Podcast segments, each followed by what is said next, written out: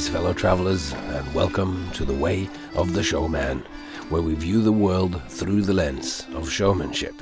I am Captain Frodo, and it will be my pleasure mm, to be your gracious host and guide along this leg of the journey of the Way of the Showman.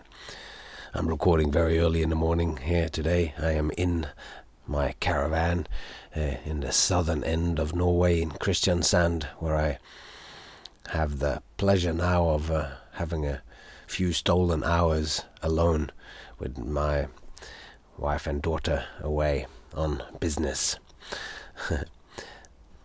I am here in Kristiansand because uh, I am, uh, like last year, spending two months or nine weeks or whatever it is over the summer here in Norway uh, in a little circus called Circus Jesper.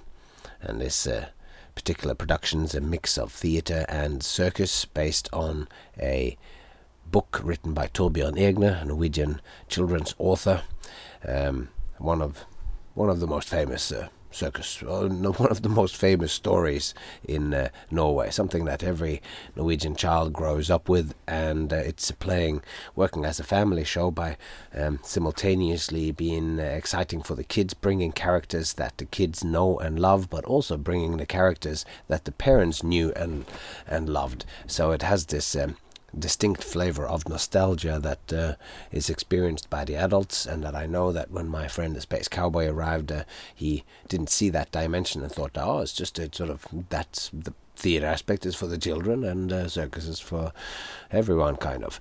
Um, but I do think that um, that level of nostalgia and the level of seeing these characters in a doing things that you didn't know from the book, because these characters never get to do anything else.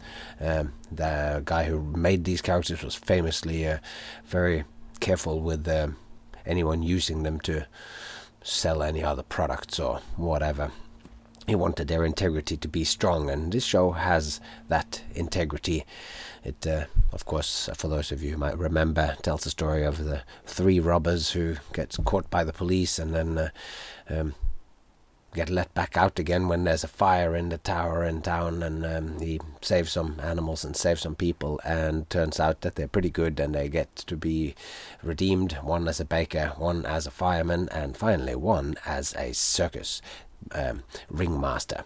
Uh, so he gets his own circus, and this is then the continuation of the story where we get to act out and be that circus that we all probably longed to uh, experience because you don't actually get to be in the circus in the book because it's the climax of the book, the redemption of the thief into a circus director, which I guess a circus man is probably only a very small step removed from that uh, times um, idea of a thief. They were right there with the carnies and uh, whatever else the stereotypes would say, the gypsies, the people who you would have to be careful about uh, when they were about. Um, so this is a beautiful story of that. And anyway, I'm saying all of this because it is just so nice to be in a group of performers, to be in a show with a whole bunch of performers. For the most uh, part of my career, through 12 years with La and then being in Vegas and all that, I've always been with a group of um, performers. So now I've been a few years here where I'm mainly doing like corporate gigs and stuff. You jump on a plane, you go somewhere, you meet some people for a, on a little festival or whatever, but a lot of it is just uh, it's commercial kind of work. So I am absolutely grateful and loving that kind of work too. But it is so nice to be reconnected, and because when you're with a group of people, there is depth. Depth is something that we experience through connections, how everything is connected, and I'm working together with a bunch of different people, but one group of them, four of them, is is a family of a kind of the traditional clowns. They travelled a lot with uh, traditional circuses here in Scandinavia, and uh, father of that family, his name is Bonbon um, Lasse, and uh, his wife Tina, and they have a badminton act together, which is just absolutely incredible, and the juxtapositioning of the um, the traditional clown with the big shoes and the red nose, and the actual skills that they then reveal after drinking a magic potion within the the um, uh, badminton act juxtaposed with me and the tennis. It brings this whole sort of weird clown sporting theme onto the thing but they have two kids uh, who are in their 20s so they're not kids but um, they uh, Joachim and Julia, and then we have um, Freddie Stickle, who is a man in his 70s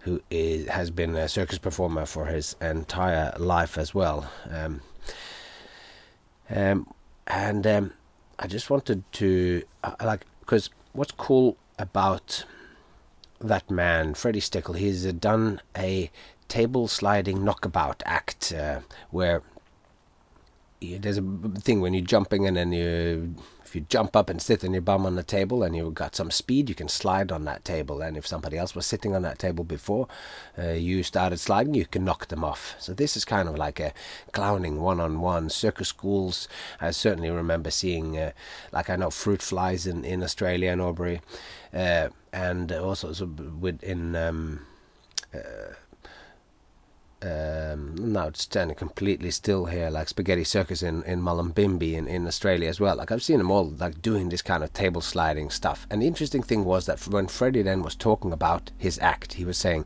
"Oh well, it's just that a bit of razzle dazzle. It's something that you do if you don't have uh, any. You need to fill uh, fill something in your show." And this is a guy who has been in every kind of huge productions and tiny productions, and started a circus in Finland with his brother, and. Uh, like on all the levels. So he's sort of like, oh, well, you could always do that. But then he took that, this shtick of knockabout and falling, and two people wanting to sit on a chair, literally that one, and then wanting to get on a table to get up high to fix something or whatever. And they took that thing and they turned it into an act. And then this thing, which is a very general thing, and that was interesting because my friend Space Cowboy, who was visiting, he he he also said, oh, like it's one of it, it's they did some table sliding, and I'm going, yeah, but the difference is. Oh yeah, so what I haven't said here, the difference is that they, it's made into an act, and this is the act that Freddie Stickle made and toured for 30 years, and he supported his family and support uh, and himself, and and and uh, you know if you've done an act for 30 years and that's what you get booked to do, that thing is not just something that's thrown together. It's been thrown together in a very specific way, and each little bit that follows, each little bit builds upon it. Now, he has now taught that act to the kids in their 20s of the Bonbons uh, clown family.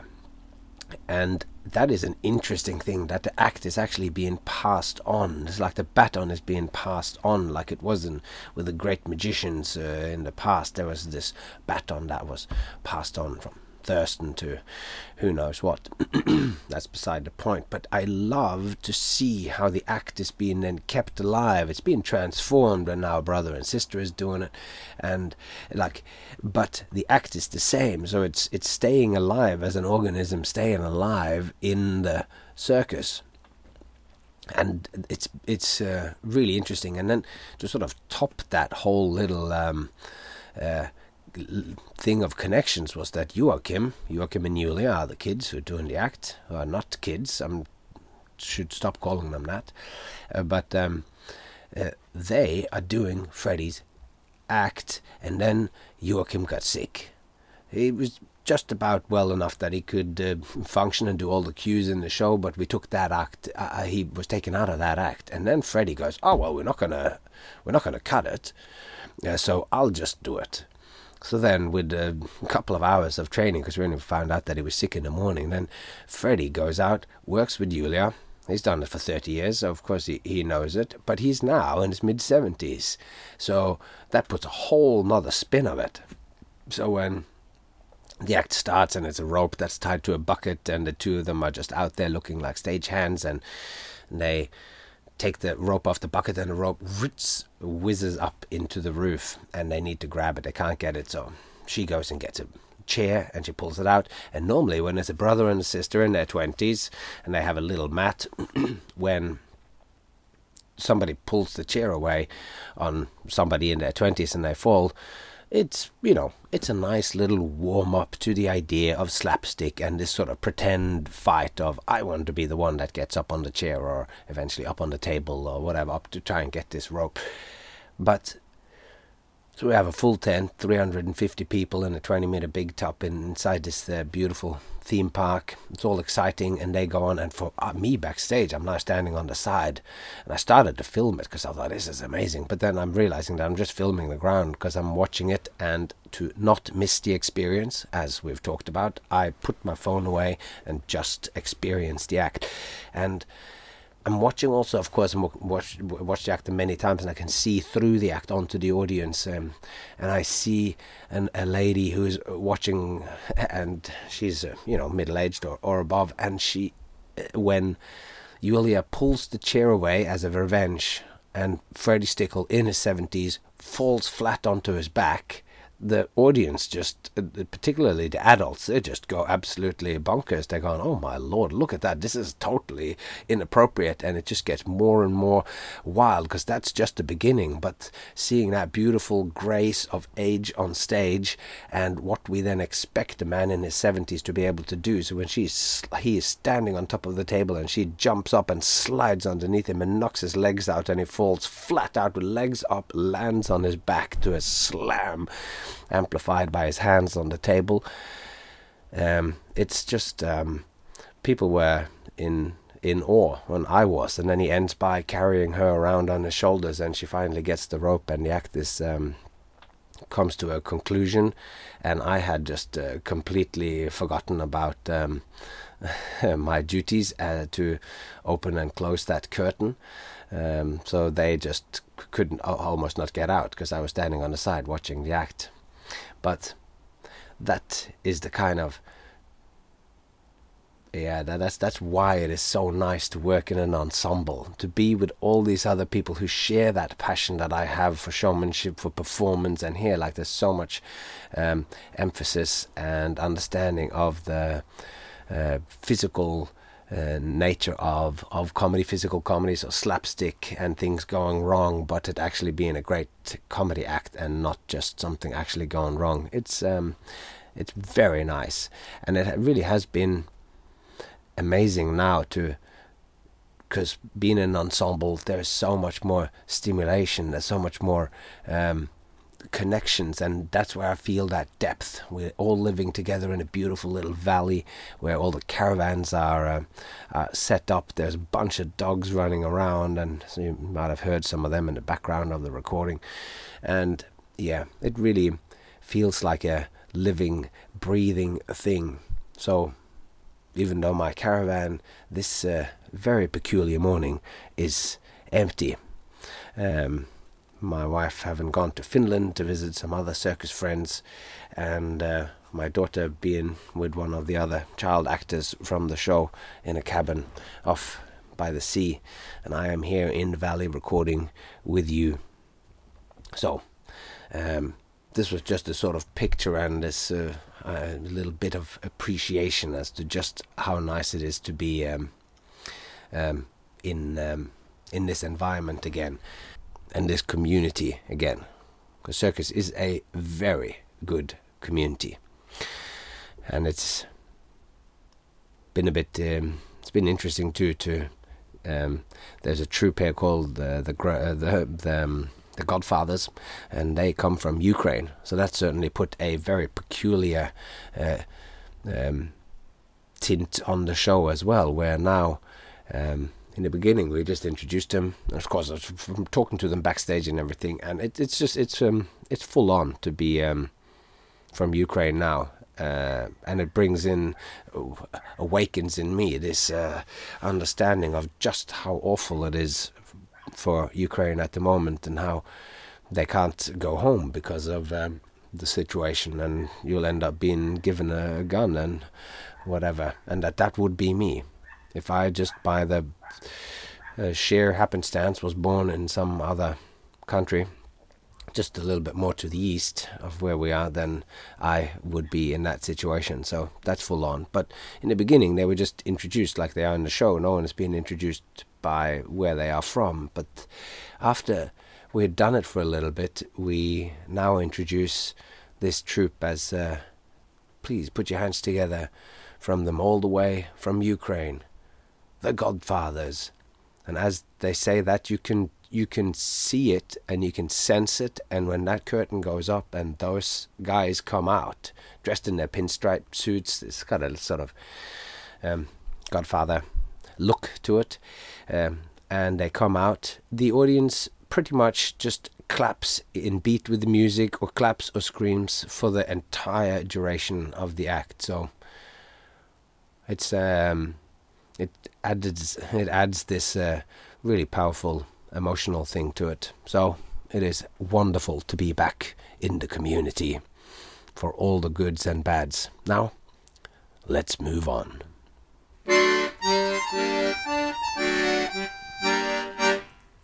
A showman is a curator of time and attention. Now, I believe that the showman is an archetypal pattern for human beings to connect to the world. An archetype, in the way that Jung or whatever talks about it, is uh, is like a is a pattern or or so that lies uh, that can be used to describe. Um, not necessarily an individual being uh, existing like a Platonic I- idea outside of oneself, but um, perhaps a um, yeah a pattern. I'll I'll get into this. It's like the one who faces the other way, um, which is what I like to think of the showman as, or if you could slightly elaborate on that thing, in, is the showman is one who asks for attention and faces the many with something to show in such a way as to enrich others. Like these are all like elaborations on what the showman could be. And I think that these things, the one who stands up in the cave and has something to share with the others that makes them feel good, this pattern, this is a strange attractor in the chaos of human possibilities of interactions. Um, and this pattern is embodied or comes into being in a person, and that person we call the showman. And it's the showman is kind of with a capital S here. It's uh, something um, bigger and distinct from a sort of lowercase uh, showman, just somebody who's doing it. It's like because the showman with a capital S is not just a poet. It's not just a musician, and it's not he's not just a dancer. Each one of those is, of course, a showman with like a lowercase s. But all those things, they are expressions of what I think is the archetypal process, um, or the archetypal pattern that I call showman. This way of interacting with the world, this way of being in the world, this way of having a division between one person having something to share with lots of other people that they can benefit from. So, this is uh, maybe a slightly expanded, or it's a, it's a different view of the activity that a showman park takes in, or like of showmanship, than most people um, how and most people use it these days, because they of course only like a showman is often an, a sort of a bit of a um, light-hearted, belittling kind of thing. Oh, it's it's, it's just a showman. Oh, it's just showmanship. It's not actually any content in what they are telling us or whatever. Now, then, if telling jokes, juggling, dancing, or playing music or whatever material a performer chooses to present in their show, if this is all part of this process, if all of this is these different things are just expressions or part of a process, what can we say that is valid for all of them? There's got to be a common denominator of all performances, or indeed all artistic activity. So I'm looking for here what is at the heart or the most fundamental, uh, what is most fundamental, um, or what is the heart of the performance process.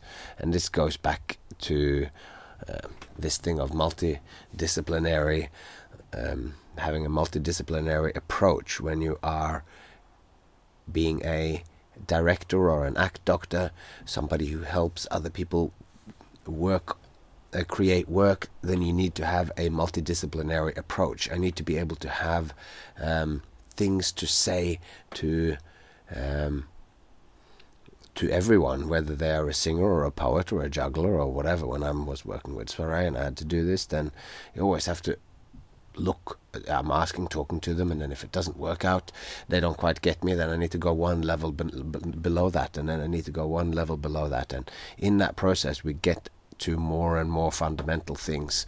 And uh, the thing that I have found here, that I find that is the most fundamental, where that that all of us do, and and from which then arises all the other individual branches of what shaman show folk does, whether they're a teacher that is like uh, explaining biology to someone, or they're uh, to one person standing in front of another group um, telling them um, about biology, or whether that person is um, reading a poem, or whether that person is showing some juggling. The one thing which I find that they all do is that they work with attention. Without attention, there can be no meaningful performance. There needs to be a shared or joint attention. This is necessary for a show to happen. Show folk of all kinds ask for and are given attention by audiences. Attention over time. We're given time and attention, and the only thing that we can do is to, is to decide what to do with it. In this time, we can present poems, we can move our bodies, we can play music, but all of these are merely different aspects of the process of shared attention. The shared attention between the showman and the audience, because the showman shapes and manipulates the attention like a sculptor fashions clay. So when I try to break down what a showman does in its most fundamental form, I believe us show folk to be curators of attention. The activity of showmanship is curating a duration of time, a duration of time which is, um, you could say, it's, it's a duration of time of shared attention. Attention permeates every aspect of showmanship. Attention has been put into the creation of the performance, and each of the acts the showman presents, be it poetry, jokes, or demonstrations of skills, are the result of attention paid.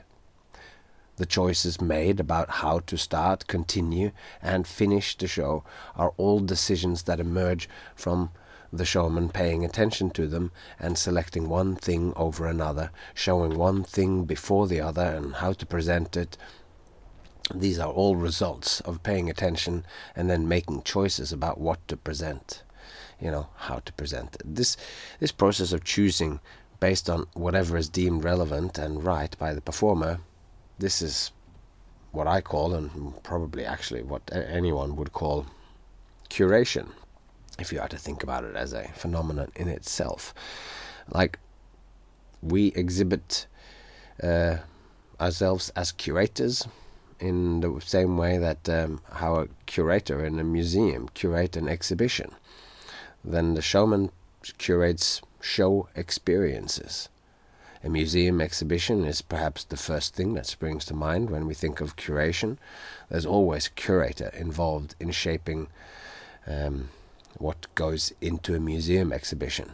Curation is a process of selection, it's choosing certain things and omitting others. Curation is a kind of restriction, a creative restriction which gives form to unique exhibitions. And what these restrictions can be is is endless like the the kind of restrictions that a curator can choose or if you haven't thought it fully through, it can just happen by bias or whatever. But it could be like you could, yeah, it could be female artists with middle names beginning with L, paintings by them, or modernist sculpture, but only the ones that are made with metal wire. It can be pop art. It can be paintings costing more than $10 million, but it could also just be like, and uh, um, the thing that ties it together is that it's all paintings, or that it is all art, or that it is all um, parts from machines. There is no limit to what the kind of lens of curation can be. But carefully crafted curation can show trends and connections that one might never have discovered unless it was pointed out to you in the best way, then that's what it is. It's like it brings out patterns or it brings brings out um, interesting connections in the world. Um, and although museums might be the first thing that you think of, there's also a lot of curation going on on the internet. And I'm thinking here of the Brain Pickings uh, blog by Maria Popova. This is a perfect example of that. She collects and curates gems. She thinks she got a star of people as well now, but she just finds interesting and meaningful stuff from all over the cultural landscape.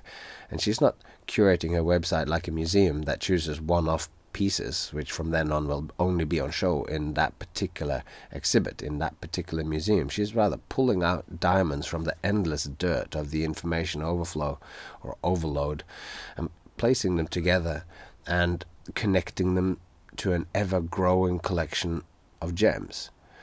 So her brain pickings, uh, brainpickings.org, you can find her online. Um, because you all know that there's mostly crap and time wasting content on the internet. So, to click yourself into a carefully curated site where each post presents something valuable as well as being part of a collection of other posts and it's carefully and copiously interconnected as well. So whenever she's talking about a topic that she's written about before, it's linked up with other things.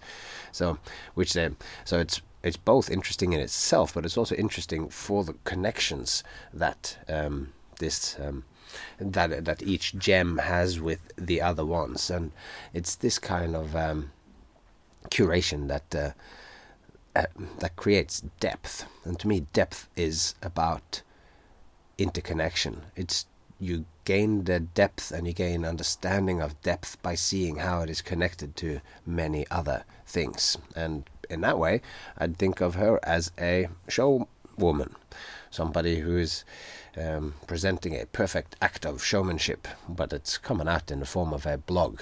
She's absolutely keeping the audience in mind. She's picking out gems from a specific book. Sometimes it can just be a whole little post or uh, about a particular quote and what that triggers in her or whatever. Very good. So, with all this said, you now probably get the gist of why I believe that the most fundamental unit of a showman's or a showwoman's or a show person's or a performer's work is the curation of human attention. So, a showman is a curator of time and attention.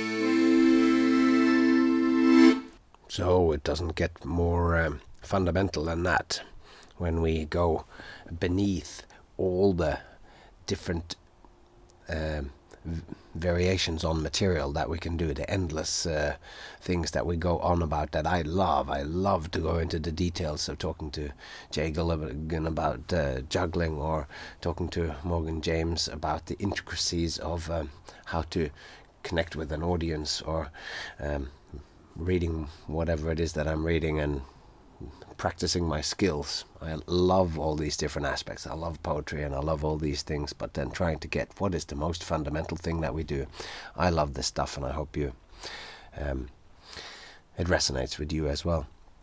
Now, I have been uh, from the re- long time listeners, you know that I read poetry and you know that I sometimes read the poetry of Charles Bukowski, who also picks up uh, gems from the dirt and holds them up. And if I found this poem that I, um, I actually turns out that I have this. I found it on the internet, but I found that that it comes from a, a collection of poetry called Septuagenarian Stew, uh, uh, uh, meaning somebody who's seventy. It, it, actually was published in 1990, when, um, which was the year that um, Bukowski was uh, turning 70. So that's the explanation of that poem. But of course, now they're also talk, talking to a septuagenarian who I'm sharing a dressing room with every day. We have a beautiful little caravan with Freddie Stickle, and you know, you get a different perspective on things when you are 70 and when, um, you know, you you think that you have some great idea. I do, and then he goes, "Oh yeah, I used to do that uh, back in the day," and you sort of realize uh, you get humbled by. Um, anyway, those rambling things aside, I found this poem called The Strange, and I thought that it was just, um, yeah, I really liked it. So I thought I'd close this uh, episode off by reading The Strange by Charles Bukowski. The strongest of the strange. You won't see them often. The strongest of the strange, you won't see them often, for wherever there is a crowd, they are not. Those odd ones, not many, but from them come the few good paintings, the few good symphonies, the few good books and other works. And from the best of the strange ones, perhaps nothing. They are their own paintings, their own books. They are their own music, their own work. And sometimes I think I see them. Say, a certain old man sitting on a certain bench in a certain way, or a quick face going the other way in a passing automobile, or there's a certain motion of the hands of a bag boy or a bag girl while packing supermarket groceries. Sometimes it is even somebody you have been living with for some time.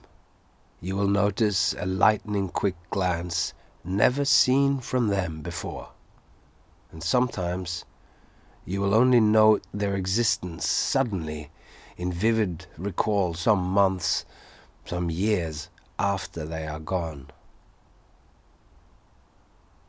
I remember such a one. He was about twenty years old, drunk at 10 a.m., staring into a cracked New Orleans mirror, facing, dreaming against the walls of the world.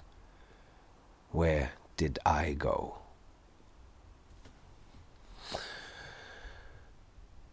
The strange, the strongest of the strange. You won't see them often, for wherever the crowd is, they are not.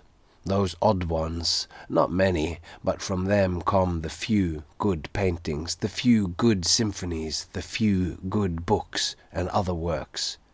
And from the best of the strange ones, perhaps nothing. They are their own paintings, their own books, their own music, their own work.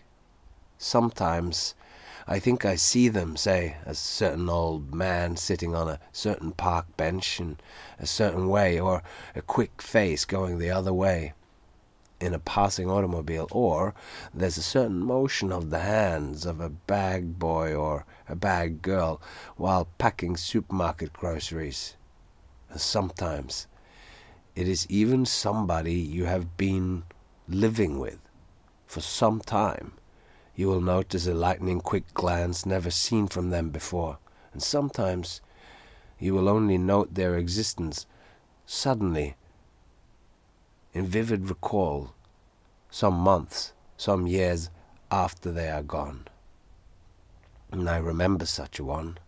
He was about twenty years old, drunk, at 10 a.m., staring into a cracked New Orleans mirror, facing, dreaming against the walls of the world. Where did I go?